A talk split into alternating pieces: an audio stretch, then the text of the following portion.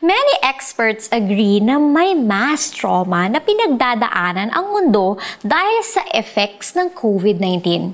Mas madalas tayo makaramdam ng fear and uncertainty.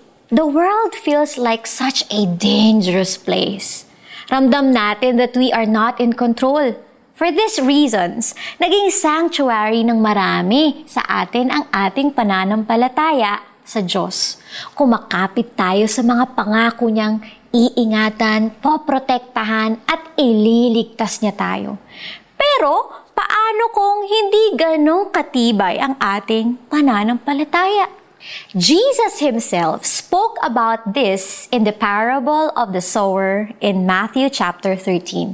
Ginamit niyang metaphor ang nangyayari kapag nagsaboy ng seeds ang isang magsasaka.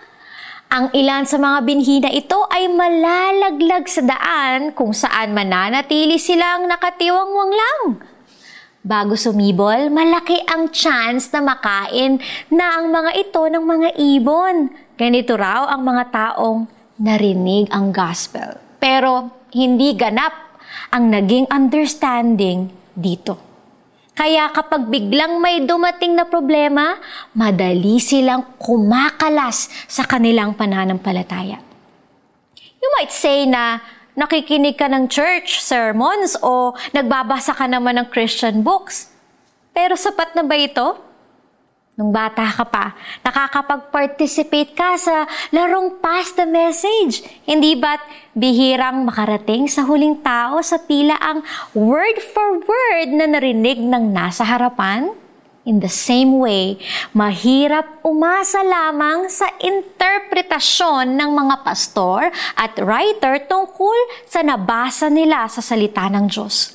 It will always be better to go straight to the source para matutunan kung paano gamitin ito bilang protection against attacks from the enemy.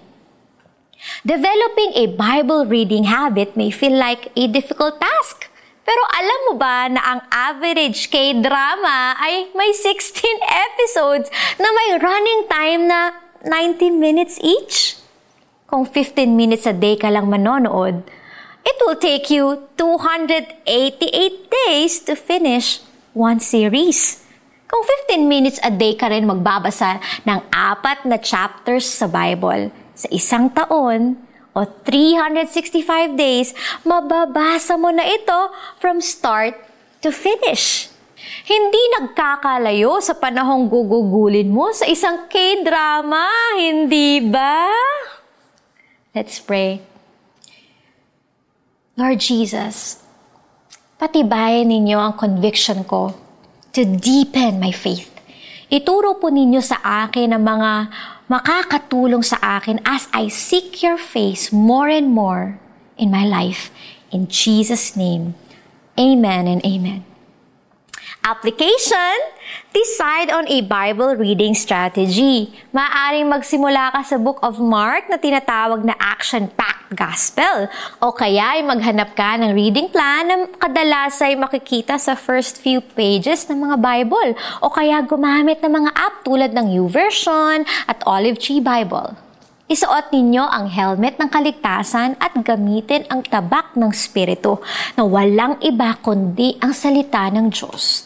Mga taga-Efeso chapter 6 verse 17. God bless everyone. I'm Jamie Santiago Manuel, saying and reminding you na walang excuses sa mga gustong magbasa at makatapos ng salita ng Diyos. Kaya mo yan!